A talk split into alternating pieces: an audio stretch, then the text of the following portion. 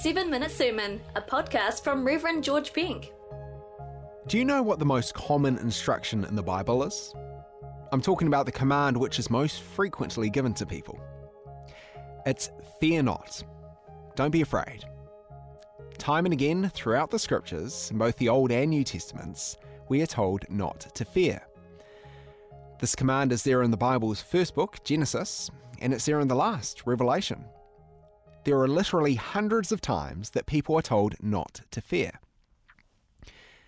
Jesus tells his disciples not to fear, not to be afraid, in the passage we're looking at in this week's seven minute sermon. This is a very short reading from the Gospel according to Matthew. It's from Matthew chapter 10, and it's just three verses long. Let's take a listen. Are not two sparrows sold for a penny? Yet not one of them will fall to the ground outside your Father's care. And even the very hairs of your head are all numbered. So don't be afraid. You are worth more than many sparrows. That's Matthew chapter 10, verses 29 to 31. The context for those words is what's known as the missionary discourse. So Jesus is sending his disciples out on mission, and he warns them that it ain't going to be easy. Quite the opposite, in fact. He warns them that they're going to face danger, hatred, and persecution. And in the middle of that pretty full on warning, he shares these famous words about sparrows, and he tells them not to be afraid. So, we're going to unpack three ways that these famous words help us not to fear. Three things these verses teach us about God, which mean we don't have to be afraid. The first is that God values us. He thinks we are valuable.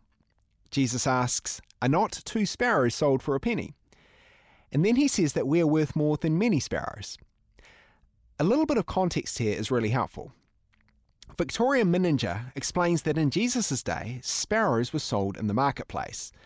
They were an abundant resource, and because they were so small and they held very little value, they were sold cheaply.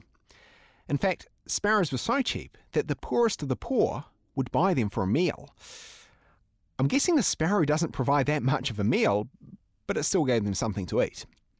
You could buy two sparrows for a penny, so they were not a particularly valuable commodity in that world. But they were valuable in God's sight. Their Creator saw every little sparrow and He didn't forget them. In the eyes of God, they had value because He had made them. These sparrows were His creation. Jesus says, Not one of them will fall to the ground outside the Father's care. And so, if even these little birds have value in the sight of God, we definitely do. So don't be afraid, you are worth more than many sparrows. That's the first of our three ideas. It's that God values us. The second is that God knows us. He really knows us. He knows us better than anyone else does.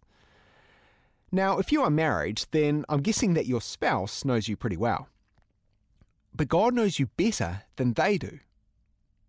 He even knows us better than we know ourselves. He knows the number of hairs on our head.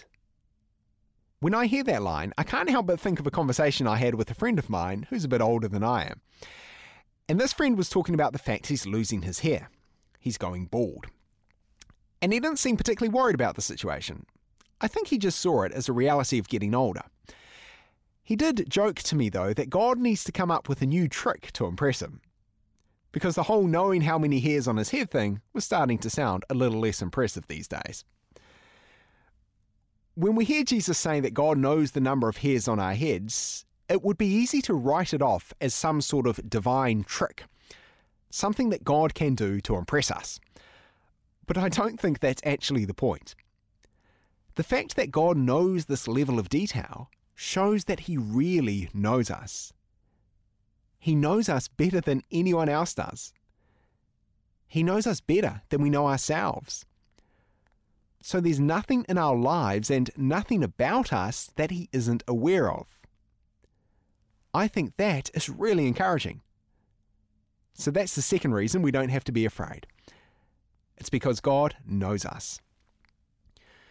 The final one is that God cares about the details of our lives. Tom Wright says that he has sometimes heard worthy and serious Christian preachers telling congregations off for praying about little things. Praying for seemingly trivial stuff like parking spaces or good weather for upcoming events. Now, there definitely are more important things to pray for, and we should be praying for them. But if God really does notice every single little sparrow in the sky, and He knows every hair of our heads, then it means that just like nothing is too great for Him to do, it's also true that nothing is too small for Him to care about.